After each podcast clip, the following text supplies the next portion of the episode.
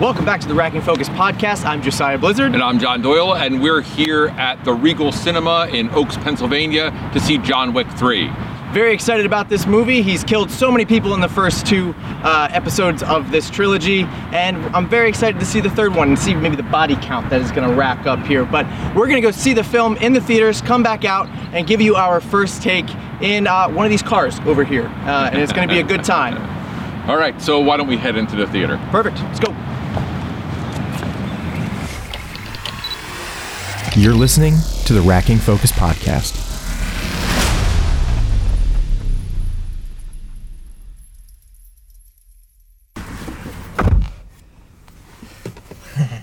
All right, there we go. All right. What uh, uh, wild! So I, I love this intro. This whole first, I it felt nonstop from the beginning of the movie, and I didn't know if it was ever going to end. It, it, yeah. And then, and then it ended. But uh, I really thought this whole movie was going to be. So we got to say first, spoilers, spoilers, spoilers. There's Yes. no way we can talk about this this film without just vomiting the spoilers. So if you don't want spoilers, you have to stop. Go right watch now. the movie. Yep. Okay. Yep. Yes, really thought there was gonna. It was just gonna be a nonstop action piece from beginning to end, based on how they started this film. Um, did you do you agree with that? I, I was I was dumbfounded Uh-huh. at the place we started Yeah. and how long it took for us to stop being to slow there. down. Yeah, yeah, yeah, yeah. There's, um, I mean, I think my favorite scene in the entire movie, hands down, was that knife sequence at the at the beginning of the film. Um, just because it was so, I don't know. I've never seen an action film where they're just chucking knives at each No, other the- nonstop, and the Sort of- comedy behind that was really funny, but also like the action was ridiculous in that scene. Ridiculous. Um, the camera work was amazing.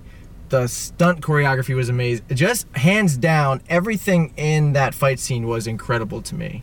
Um, you were gonna say something. Go for Well, it. I was just going to say that the idea of doing it in like a museum Uh-huh. gave this this difficulty for what a movie that's all about modern weaponry, right? Right, right, And so we see old guns, and then we see just smashing glass, which plays out nicely at the end too. Right. And all those knives, and it was, I mean, it was spectacular. um, there's something to be said about uh, an action movie that trains their main actor as a stuntman versus hiring an actor and then hiring stuntmen to back that actor. Right, exactly. Because throughout the film, and even with Halle Berry's role, um, who I thought was going to be in this movie far more than she was. I thought she was going to have way more screen time.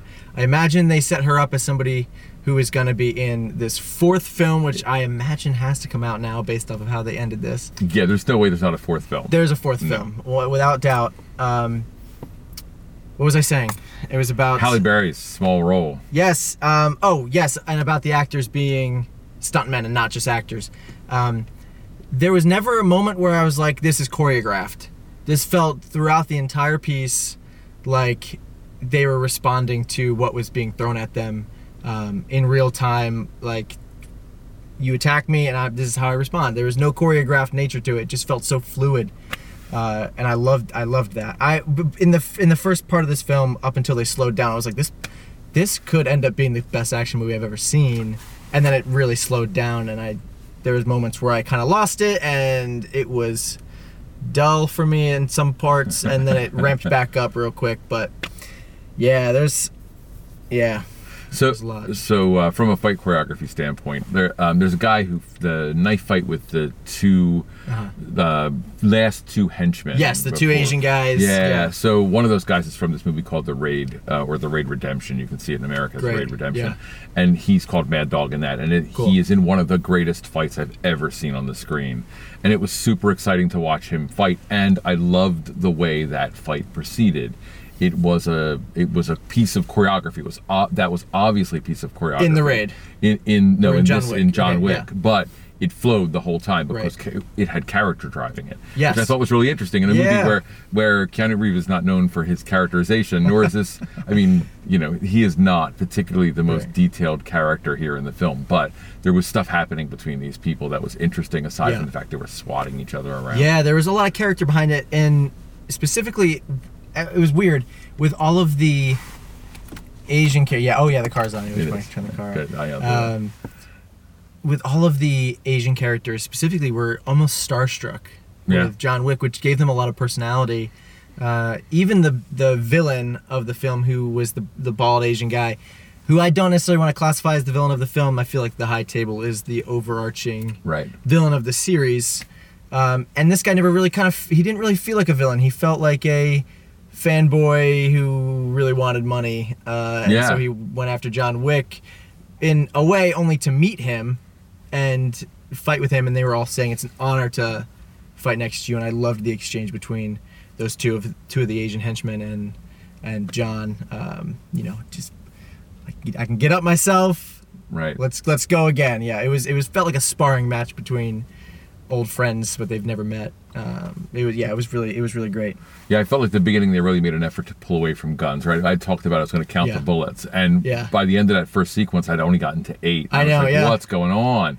But in fact, that that was so much of that was about holding back and changing the pace and Yeah. doing something different, so we could. I completely lost it. count with the kill count. I Oh, think I. I was like, all right, we hit 15.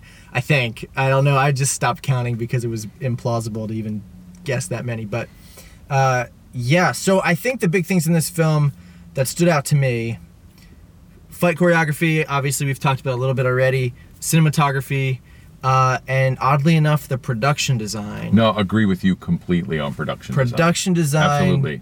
What is, and I didn't really pick this up in the other two films, but the production design is astounding.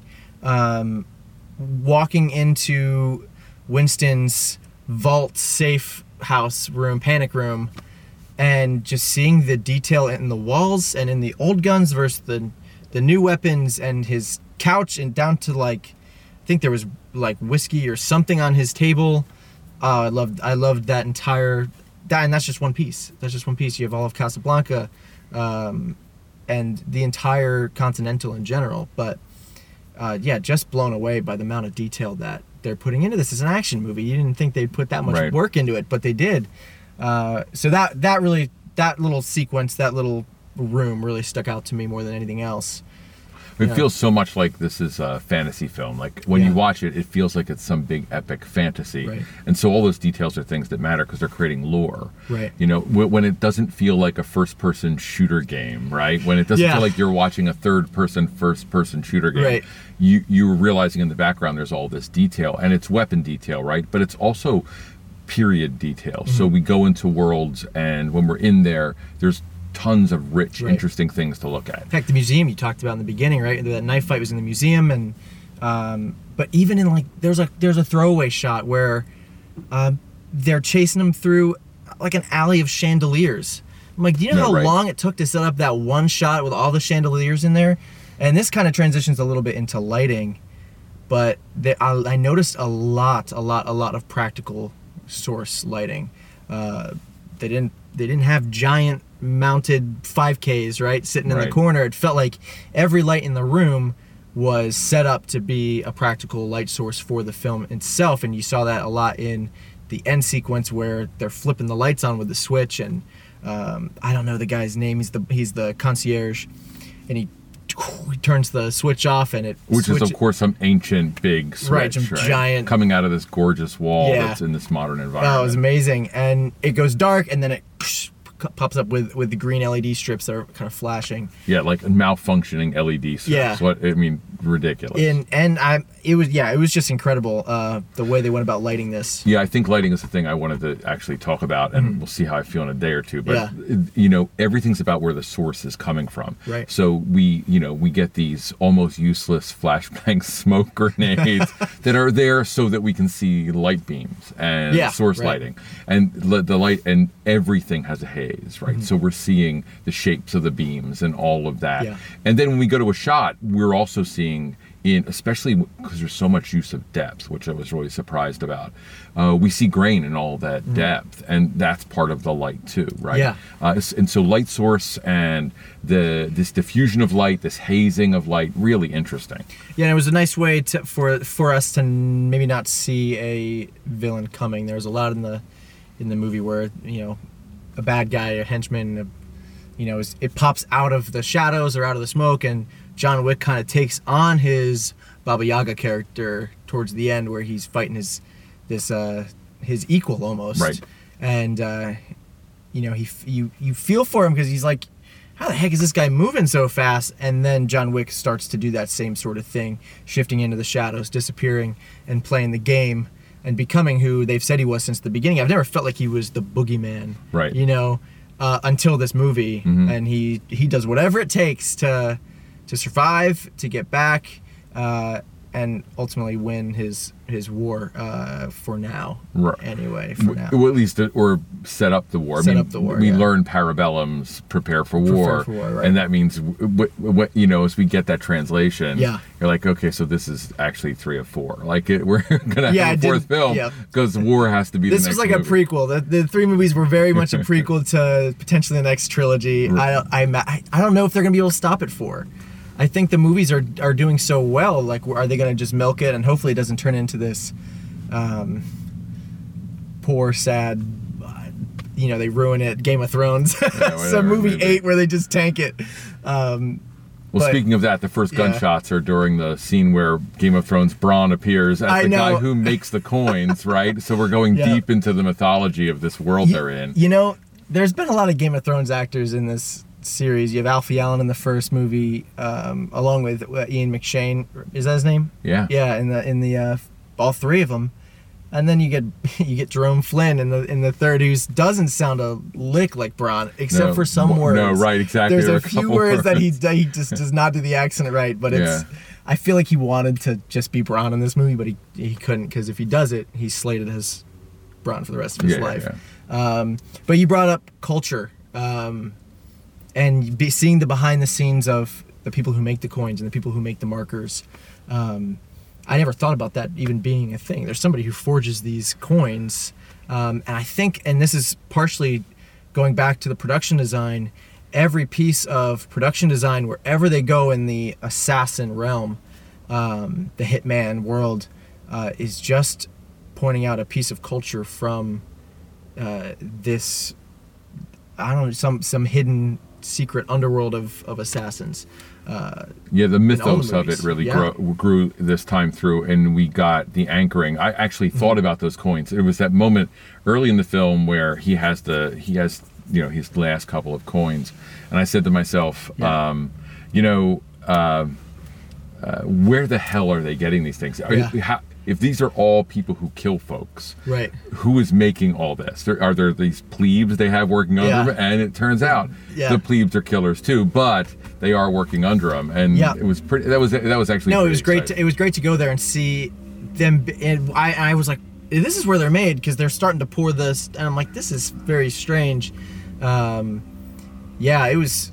It was great to see that in in just all the detail from, and I never really picked up on it in the last two movies, but uh, the production design really pushes the culture of um, this assassin world from Italy, right, and, and John Wick 2, and um, I think we were just in New York in the first movie, but yeah, it's it's interesting because I always felt like there were just killers everywhere at all times, uh, and they've set up John Wick to be this legend, um, and so everybody, of course, recognizes John Right. Wick, and for him to, it, it'd be like a high an A-list celebrity today, coming out as a, a sat or being on a hit list.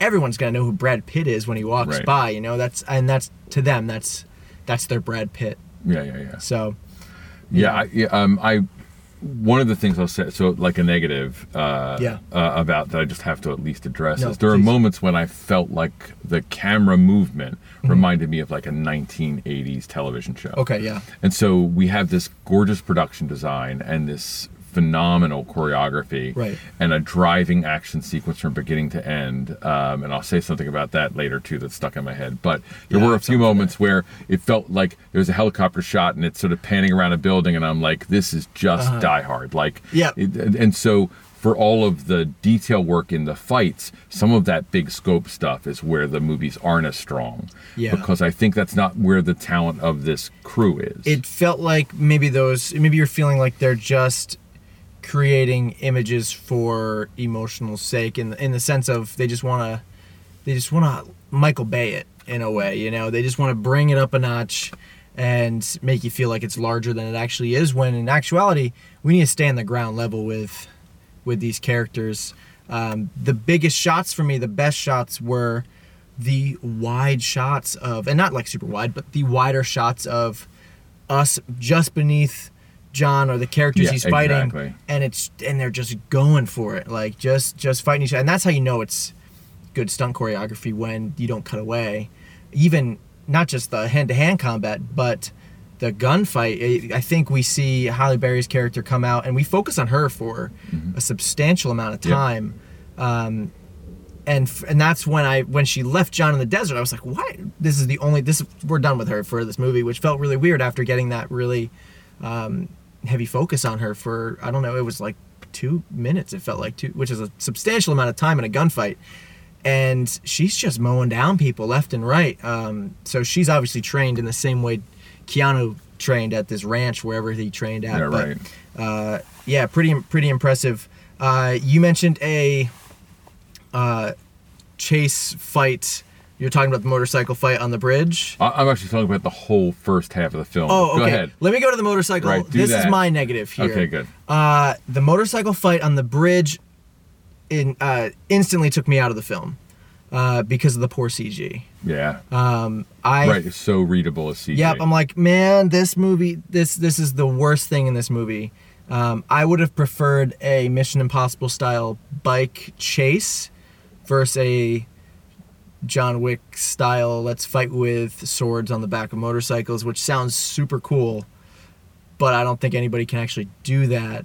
Um, it's one thing to have gunshots shooting at each other, um, but when you're when you're like hand to hand combat on a motorcycle, I, am like, how do you even holding that thing up? So, th- just the realism of that took me out. But then the CG on top of that really just kind of knocked it out. It just I could see the blur. I could see where they keyed out the green screen or the blue Absolutely. screen.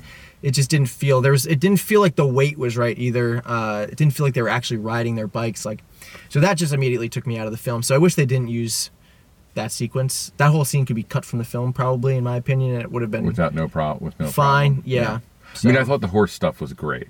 Yes. I thought that I thought it was a love, Yeah. like a really cool moment. But that's that the other b- bike chase certainly, Yes. really did uh, collapse. What I was going to talk about is Yeah. this: the whole opening of the film. I was I was torn, right? So I'm like, I'm enjoying myself, and the action is great. Mm-hmm. Yeah. And it reminding me of uh, this movie called The Warriors, this Walter Hill film, Okay. where this gang has to escape its way back home from uh, through New York. Yeah. The, and the problem is that comparison means that the John Wick villains are too cookie cutter. And in Mm-hmm. the Warriors, they're very specific, weird, interesting beings.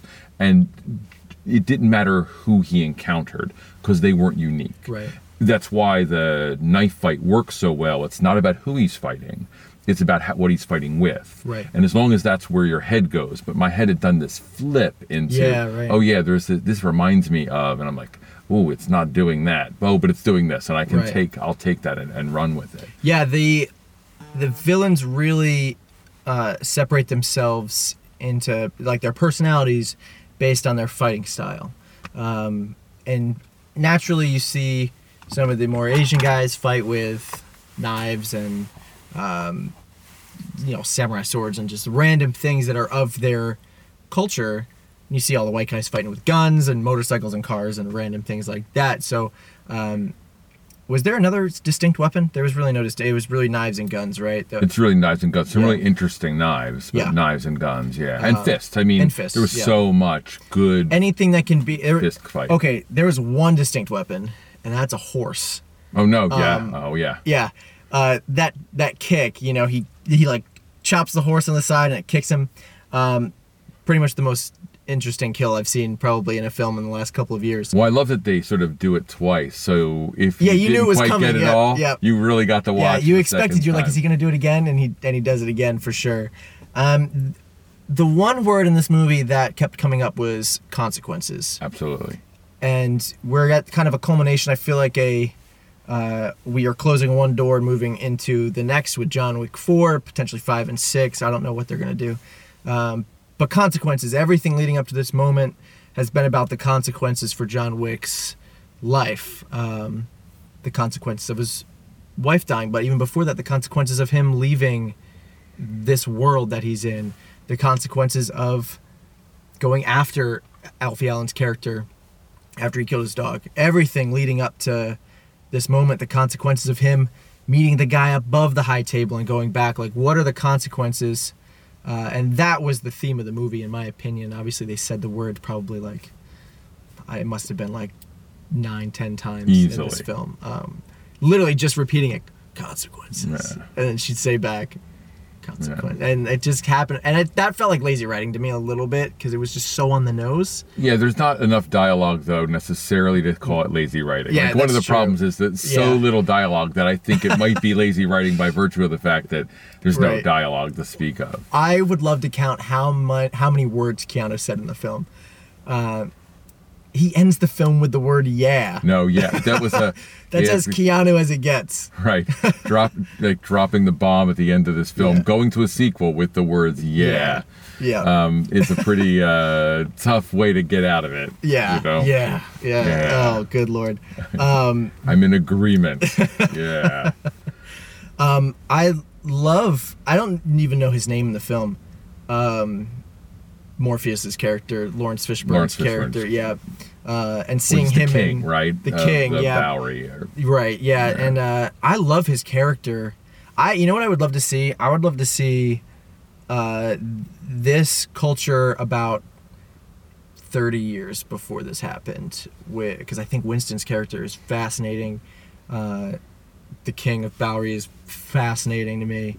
Um, there's those are really the two keys. Uh, you know, Well, we know that worldwide there's other people There's who are doing players. the same thing, Yeah. right?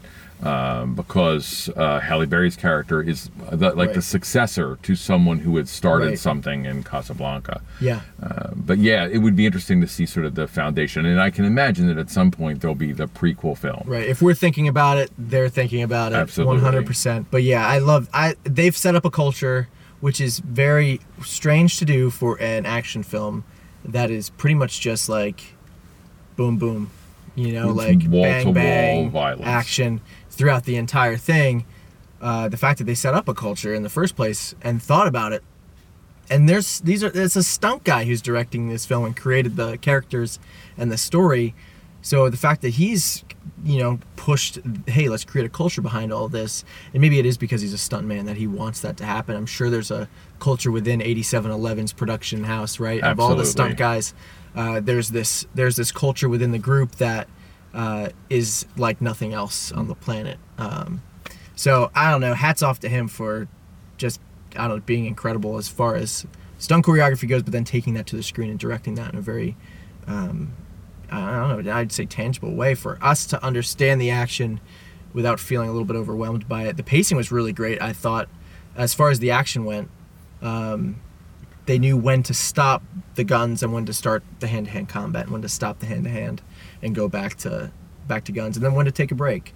Uh, at any point, did it feel slow to you in the movie? I, um, well, we get to that section where he has to go on his search, Right. And it did not actually feel slow, although I will say that that it felt out of the pace of the film. It, there was a thing happening there that I don't think necessarily the film manifested as it needed to. Yeah. That search for his past, it felt it. They needed to do it quickly. And as a result, we didn't get time to see him Hmm. Suffer, Right. and the discovery of his body and bringing him to the next place didn't feel elevated in a way that some of the other moments have felt elevated. Uh, that was a weird business, and as a result, I felt the dip Yeah. there. Once Halle Berry's character disappeared with those dogs, um, and he continued to walk with a bottle of her backwash for a while, apparently, um, I was like, "What are we doing here?" I'm just glad we didn't see him drink it. No, I, Yeah. Agreed. but I have to say, it didn't stop being beautiful. Right. The, the lighting, the, the The- cinematography, yeah. all of that stuff in the desert was absolutely beautiful. It's just, it didn't feel like we were going anywhere. Which It- that's the thing. It felt like a lot to get to the only thing he was trying to do, and that was to meet the guy above.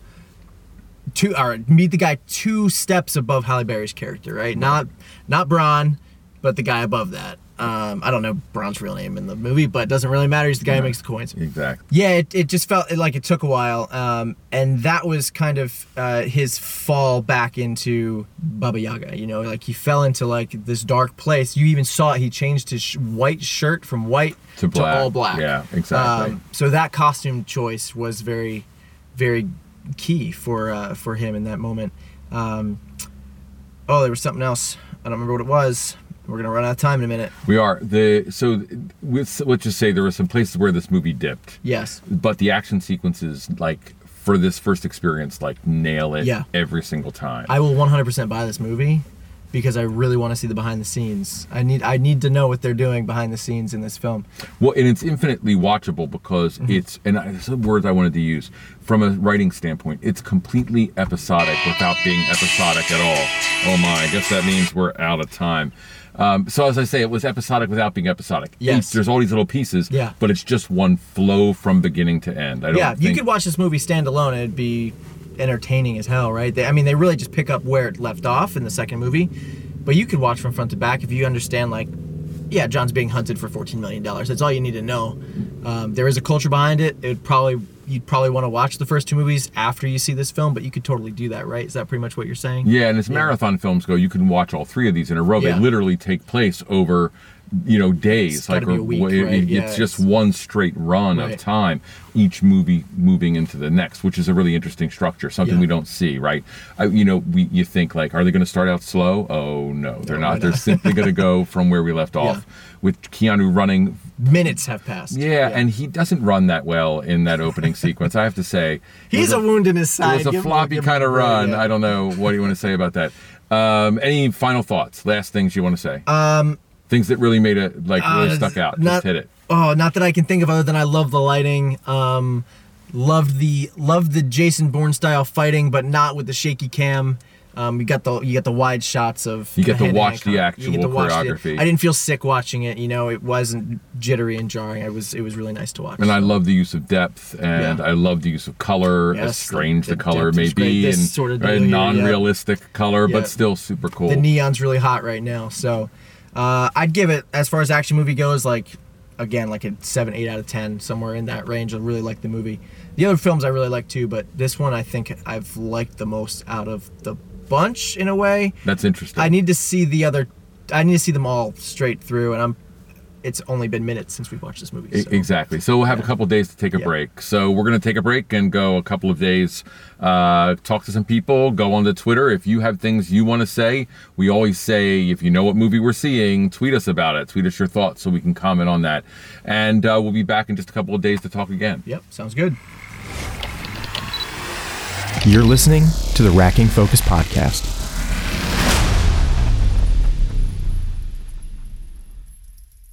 So uh, we're back here. Uh, it's two days after we saw John, actually maybe three days uh, after we saw John Yeah. Wick 3. So three and three works real well together. I'm John Doyle. Josiah Blizzard. and we're back to rack our focus to uh, a little farther off from the film and talk about some of the things we learned in the interim and some of our uh, thoughts about how the film uh, is in retrospect. That was horrible. It's really horrible. It's good We're- enough for this, I think. enough. Yeah, all good. Okay. Um, You have much more interesting thoughts on this than I do. I had so since since we watched it Thursday night, I've photographed two weddings uh, and have had zero time to even research anything until today. Uh, so all I found was like a brief article from uh, the director, which I wanted to bring up just a little bit. And let me see if I can pull that up here. Uh, yes, Chad Stahelski, if I'm saying that right. someone will correct us in Yeah, yeah, yeah, yeah, yeah, exactly. Someone will crucify us online, which is that's what I deserve, maybe, with for mispronouncing his name.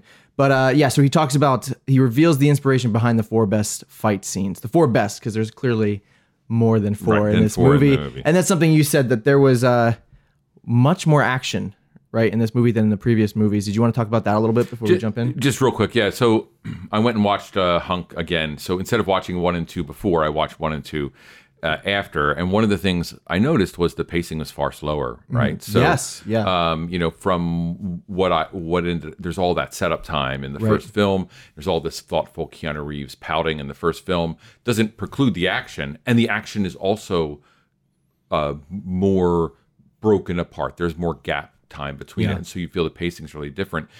It's also interesting to me that that we, you know, we have more story in though the previous two films. Yeah, yeah. Uh, this one is certainly more of a. It felt like a little bit more of a history of, and and we talked about the culture previously. It felt like let's just introduce a little more culture in John Wick Three and the history behind the high table and all of that, all of that. Whereas didn't feel like a, a, a character piece on John Wick in this movie, whereas the previous two, you felt you kind of got who he was. Although I will say that this movie did have him uh, sink back into this is John Wick. This is this this is the John Wick everybody's talked about since the first movie, the, the Baba Yaga. You know, this is who he is, especially once he gets that that knife into the eye. You're like, oh, this is this is gonna be a brutal movie. Um, and that's when he sinks back in, I think, into into that legend of of uh, of old that they've been John Wick, John Wick. You know, in, in the in the first film, we see a lot less of this sort of dynamic color, like the picture we have here, where there's just color everywhere. And Yeah. I mean, we I can't applaud enough the cinematography in this film. Incredible, yeah. And what happens? It's it's what's fascinating to me is uh, you know it's a movie that isn't uh, the story isn't important, right? Right. It's not wise. It's not telling us something important. Yeah. Um, it's just a it's like an amusement park ride. the camera doesn't doesn't d- uh, doesn't aid the m- emotion of the scenes. Well, and potentially because the know. emotion of the scenes is Yeah. insignificant and unimportant. Yes, exactly. Yeah, it's it's not like we talked about in Endgame, the shaky cam when Jeremy Renner. And if you haven't seen Endgame, don't listen.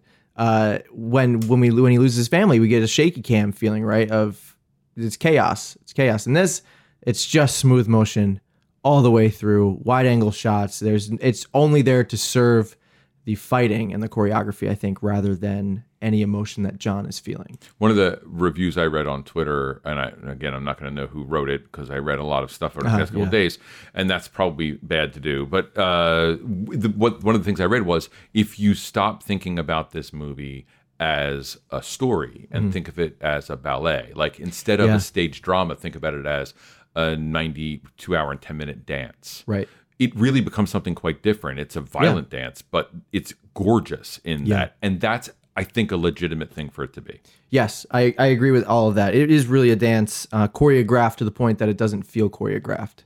Um, so I want to talk about this a little bit here. Uh, so he talks about the the the four best fight scenes, and these are the uh, stable scene, the Right. horse stable, uh, the antique store, both in the very beginning of the film. Yeah, first what twenty five minutes? Um, Yeah, and that, I think that's the difference between uh, this movie and the previous two movies, Mm-hmm. right? This one jumps right in. There's no like, this is what happened before. John Wick 2, there's a little recap of you. You could watch John Wick 2 without seeing the first John Wick, right. Even though be it totally starts fine. with the car that Yeah. ends the first movie, there's a gap of Yeah. recollection. Right. Yeah, they give a little info dump on it. in case you haven't seen movie one and someone drags you to this film and you haven't seen it, you're going to be fine for the next two hours. Uh, this just jumps straight into the action. You're going to be completely lost if if you haven't seen the first two movies. Uh, so yeah, the, the, that action starts out pretty strong and then it goes into the dog shootout. Um, Right. and then uh, the assault on the Continental, obviously. So, uh, as far as this goes, though, uh, he really is just, and this is the one thing that stuck out to me in the antique store. Chad Stah- Stahelski says um, the antique gun thing is a direct ode to the good, the bad, and the ugly. Okay, Eli great. Wallach putting the gun together. I'm a huge, massive Sergio Leone fan, so that's a direct link to that. As far as antique shops go, I love antique shops. I love museums. Spent a lot of time here going through old antique stores, and we always said, What's your big set piece? Well, John Wick's going to walk in and find this old gun set piece, right? So that's a direct, direct nod to Good, the Bad, and the Ugly, which I haven't seen in such a long time. Uh, you're a fan of that movie? I'm a fan of uh, all Leone's movies, Yeah. and uh, and especially so, which means I'm a fan of Kurosawa since Yeah. he, for Right, most right, right. case, ripped off Kurosawa films and Right, just right. made them Western Americanized style, or right. Western style. But Yeah. that doesn't belittle the filmmaking. Yeah. and uh, and and same thing here, right? So. You know, John Wick is taking. I talked to you about the Raid Redemption, Right. but it's also taking movies like uh, Bullet in the Head and Hard Boiled and Right. The Killer. All these Hong Kong action films. They're all flavored in Yeah. the film, and there's nothing wrong with that because the filmmaking work is what makes Right. the difference. Right, and I think the antique scene uh, was was one of my favorite fight scenes. I think we talked about the knife fight being just incredible, and Chad talks about uh, you know, when the hero in the movie throws a knife, it's always sticking straight on. And in this movie, they're just it. They, he called it a, a knife snowball fight because they are just throwing knives at each other, and you can tell like some are bouncing off, not not sticking, others are, and it leaves you. And he said it leaves the audience saying, "Oh my god!" And I remember I remember sitting in the theater watching this, saying, "Oh my god, I cannot believe I'm watching them just chuck knives at each other." And it was a nice piece of realistic filmmaking because that's what would happen. He's ta- he asked knife experts like how, how often do you get a like a, a like get the knife to stick? And he said uh, like three out of ten times or something like seven seven out of ten they're missing three out of ten times they're gonna they're gonna get it to stick. And that's pretty much what happened in this film. It was only only every so often they actually got the knife to stick in based on distance and throwing accuracy and, and speed and all that Well, and stuff the So- kind of knife, whatever. They're the kind of throwing knife, every yeah. imaginable knife. Yeah. And that's, that's yeah, scene. just just insane. So I think that was definitely one of my favorite scenes. But even talking about the horse stable scene, yeah, there are horse stables in the middle of New York because you have the horse and buggies, while carriages taking people around, and so John goes into the the stable and like, well, how can we how can we kill somebody in a horse stable? And someone said the horses kick, and Chad was a stunt man uh, before he started directing. He said he was kicked by a horse once, and he said he couldn't use his arm for a week. Uh, so he said, death by horse. That's definitely what we're gonna do. Uh, so they were already, based on what I was reading, uh, plotting out deaths, cool deaths, unique deaths before even writing the story. Uh, so the deaths and their locations were going to kind of lay the foundation for the writing and where they were going with that. Yeah, and that's why we know it's not like the story isn't. There's Yeah. no story to this, Right, really. right. It, it, it- but doesn't need to be because just as in a ballet, Mm-hmm. it can such a simple tale gets expanded Right. Mm-hmm. because of the movement and the piece. Yeah, what you're talking about reminds me of Kurosawa um, and in Hidden Fortress, where. Uh, he would shoot all day, and at the end of the day, he would shoot his characters Right. into a corner. Then he'd turn to the writers and say, "You got to find an interesting Right, way out. get I'll see out you tomorrow corner." morning." And they'd show up the next morning, and there'd be a solution to the problem, and they would start shooting again. And you know that's the inspiration for Star Wars, which ends up having cliffhanger after cliffhanger after cliffhanger. Yeah. And this movie uses instead of creating cliffhangers that are resolved, it finds set pieces and they problem solve their way out of it. Yeah. uh, and that it's so exciting. I think that's it. that's something that a good storyteller will do, right? Every positive uh, thing that happens, every time there's a win for the the main character, there is an equal or opposite reaction that sends them into a conflict. Um, I think Spielberg does that pretty well. I think Indiana Jones is a good example of that. Um, just pretty often, Indiana Jones finds himself in, in a win, and then all of a sudden it takes a turn, and it's it's something he has to get out of. So, um, yes, let's let's continue with John Wick. What else did you want to talk about? Um, that was really the biggest interest from that article I found was that good, the bad, the ugly thing. Um, everything else was it's just a lot of shooting guns. Yeah. so what's interesting to me, right, is there's less shooting in the film. We talked about that before. Yeah. Um, I, I want to talk a little bit about Anjelica Huston uh, and the the ballet training center. Yeah. Where we see where John Wick got trained, right? Right. This this idea of training. We get this ethnic history, which I think was pretty interesting. Yeah, where what is his ethnicity? Where is he from? Is he because his name was uh, So it's got to be Eastern European, and someone again on Twitter knows exactly the answer to Right, that, which right. we don't. But you know, it's some Eastern European uh, nationality. Yeah. But that sequence was really interesting to me. Again, ballet, right? Like we're seeing ballet, and there's Yeah. some parallel being made to the dance of violence to the dance. And that moment when you know the the building is overtaken, Mm-hmm. and we you know we have assassins walking right through the dancers, Yeah. who don't break a bead yeah, they keep going. they keep Right. going the dance finishes and then the consequence happens right Yeah. and uh, those consequences in the movie and you talked about this before all seem to be very physical consequences right no one's experiencing an emotional disarray Mm. Right. there's some you know you chop off your finger or you get seven cuts Right. right? or you get a blade through your your hands, right, hands in supplication whatever it may be Mm-hmm. um, those, those actions are uh, are are are the consequence of the film. The con- Right. These people aren't being altered spiritually; Yeah, yeah, they're being altered physically because right. that's what the movie is. yeah. Um, but I love that sequence. I thought for a couple of reasons. One, the cinematographer, you know, the DP. These guys are out there, and we're seeing color used on a stage Yeah. in a way telling us hey, th- this is a movie full of color and Right. stage. Like we are on a stage. This is a story you're watching. Yeah. I love that parallel. I thought it was really Yeah. interesting. excuse me. Um, yeah, back to the uh, the the physicality of you know their uh, their atonement in a way was we're gonna we're gonna thrust a machete through your through your hands or a katana or whatever the heck he was using. Um, the there's a hierarchy, right? And I think the hierarchy is based on who is dishing out that pain. Uh, because I took it as obviously this ballet and this wrestling tho- those two trainings obviously one is all male dominated and the other one is female dom i think there was one or two males on the ballet stage. I can't quite remember. Uh, but it's a discipline that you know the, the wrestlers are training.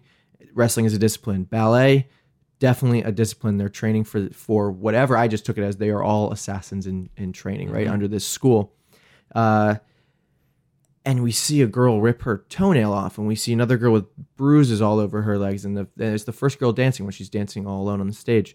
She keeps falling and she keeps having to get back up, and that's uh, exactly what John Wick does the entire three movies. Right, he keeps falling, getting hurt, getting right back up, and fighting. He does it near the end of the film, completely mirroring the ballet dancer in the beginning Absolutely. um, but the mother of that school um, is dishing out the pain to the wrestlers, to the ballet dancers, and saying you have to keep getting up. Doesn't matter if it hurts, you have to keep getting up, keep getting up, keep getting up. Don't stay down. If you're if you stay down, you're dead. You're done. Uh, and it's the same with the high table dishing out that pain to her. Like you're under our authority, just as your students are under your authority, um, and we have the power to discipline you. And if you keep doing what you're going to do and what you've been doing with John Wick, then you're going to stay down and you're not getting back up. Um, same thing with the King of the Bowery, right? They were just like, no, you're done. Like you're not you're not gonna atone. You're not gonna uh, repent from your from your ways of helping John Wick. Then we're just gonna kill you. And that's it.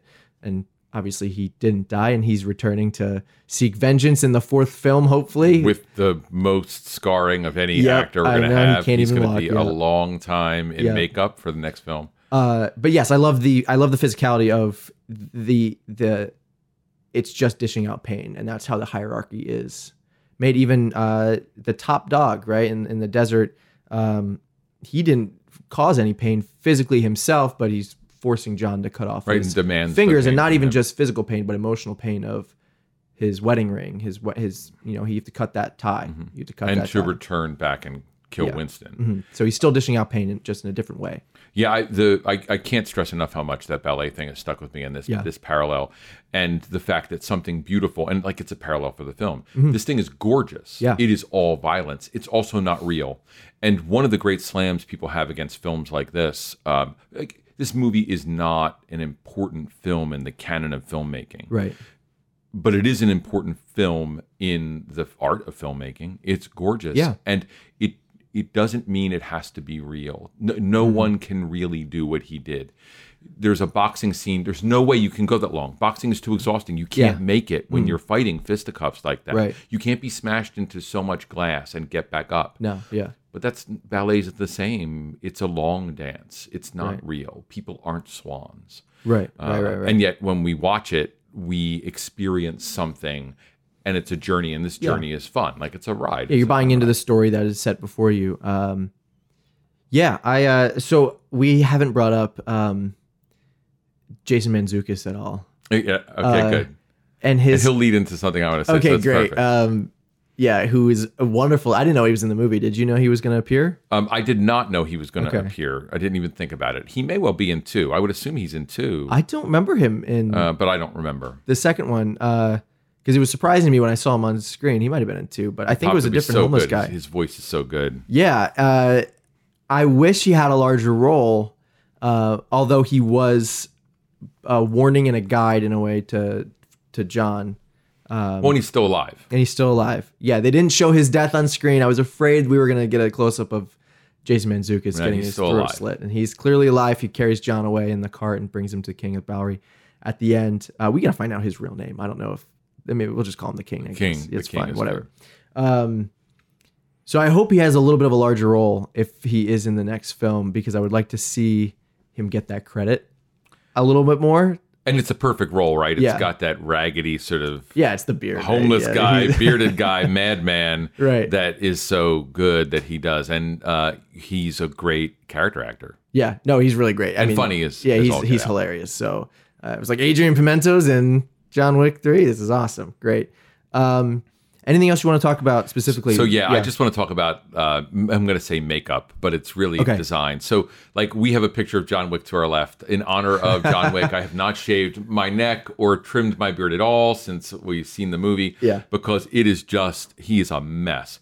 And I want to say that in the first film, that's not the case, right? he's pretty clean shaven. For real- the most like, part, it's it's edged, right? The beard is clean, the Yeah. edges are good, and this movie's happened over a, a, a period of time that may not account for all of the violence his beard has you Yeah. know taken on.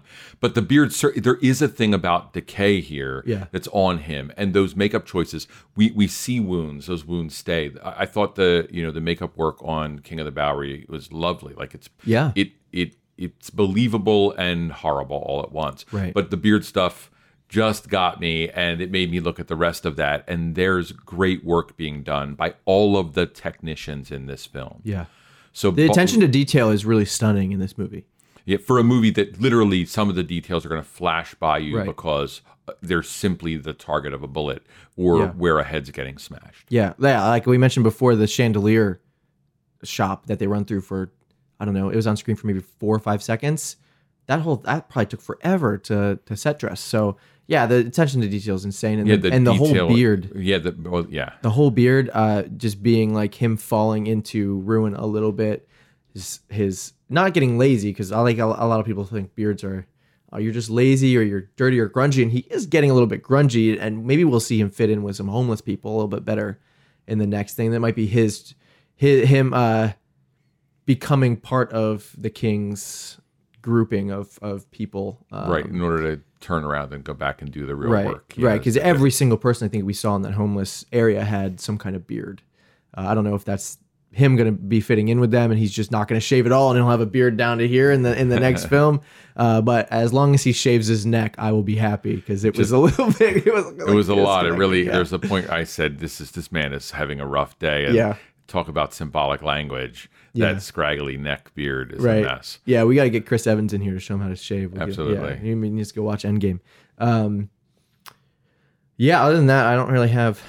I think we can probably else. wrap this up. Um, I would. Uh, well, I didn't get the rate last time, so after two days, do you want to change your rating, and I'll quickly do Um, that too. yeah, I, so I like it less now that I've thought about it a little bit more. Um, I still love the opening sequence, um, all the action. Love the dog shootout. I I cannot imagine how hard it was to block that dog shootout scene, and how uh, I can't imagine they used much CGI in there either. For the like, all the dogs seemed real. yeah, and and crotch oriented. I mean, it's Very horrible. It's crotch-oriented. what a horror. Yeah, I don't know how they would how you shoot that. You put guys in cups and have squibs underneath. All, like- all, all I know is that uh, anyone who calls this movie just like a male dominated film, those men were persecuted in the Yeah, way yeah. that the Me Too movement needs them to be persecuted. so I'm really comfortable with Yeah. those assaults. Um, but yeah, the action was ex- extraordinary. So for action's sake, uh, I give it like a ten out of ten for action.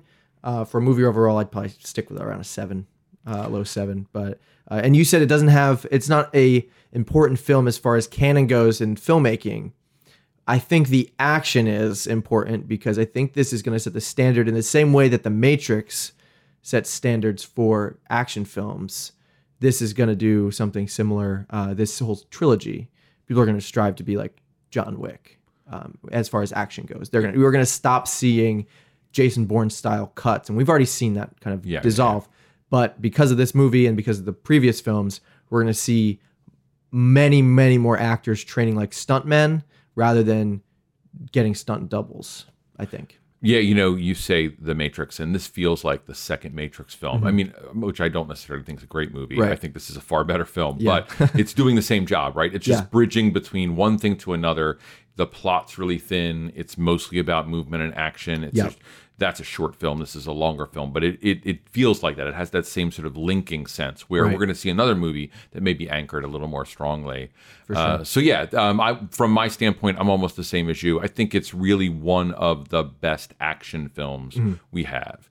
Um, it's extraordinary, and and I'm a huge fan of the Hong Kong action films. Yeah. and it sits right up there with them. Uh, what I would say is it, it lacks a heart, it lacks mind in some ways, and that Yeah. kicks it down. So as a film overall, yeah, seven I think is like a legitimate standpoint. But fair, right? Yeah. the problem we're having with these movies, and I think we're going to have it straight across the board, Mm-hmm.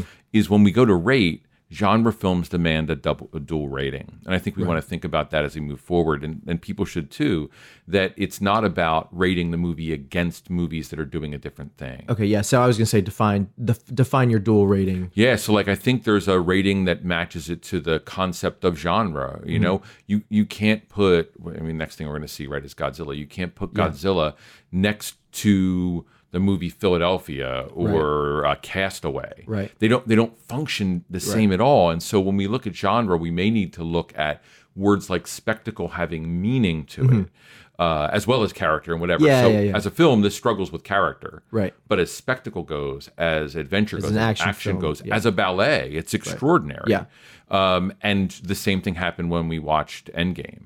Yeah.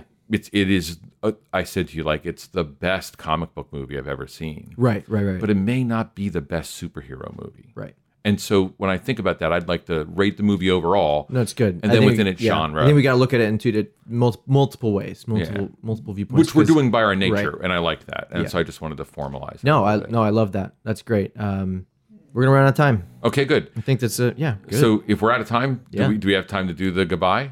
yeah. Oh, you know what? What? We have time to do the goodbye, but Okay. give me a one minute. How does the raid compare to this film? Huh, that's great. Um, the uh, the raid for me is a far more heartbreaking film. Um, I, I think that all of the, the Asian cinema that this is drawing from, and, and like we have to at least be jaded a little bit and know that the Asian market is huge. The Chinese market is gigantic, and a lot of these movies we're seeing today with a lot of Asian faces in it is about selling, making money Right. in the worldwide market. Um, those movies are are have so much more heart than our American action films do. Yeah. It's the difference in the way gunplay is done. A gun in the United States is a distance weapon. A samurai sword is about honor and connection. It's about a single thrust. There's Yeah. a different thing happening. Um, but the ballet is very similar. The raid is spectacular. You talked when we watched the one scene from it Right. that it's full of shaky cam, and that's something you don't like that much, especially in fights. Yeah. Um, I think it is. This is a be- far more beautiful film. Right.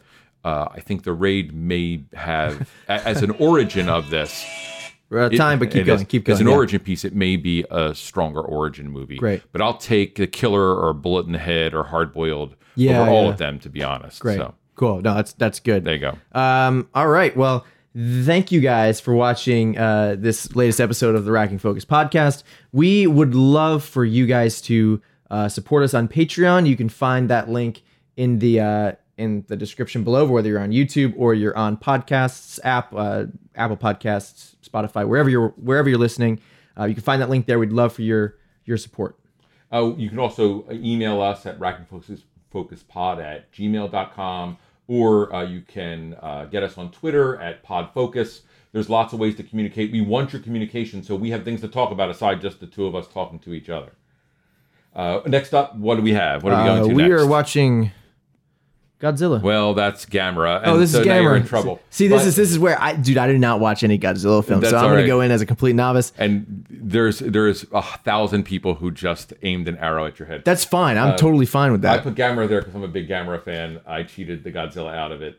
Uh, yeah, we're going to see Godzilla, and what else are we seeing? We're doing double duty. We're Rocket madness. Man as well. Rocket Man next week too. So there's gonna be a lot to talk about. Yeah, so we have uh, two films, so we hope you're back for those. If you haven't listened to our Endgame episode or our Game of Thrones episode, go back and check those out. And we thank you for listening or watching. Awesome. See you later. Thanks for listening to the Racking Focus podcast.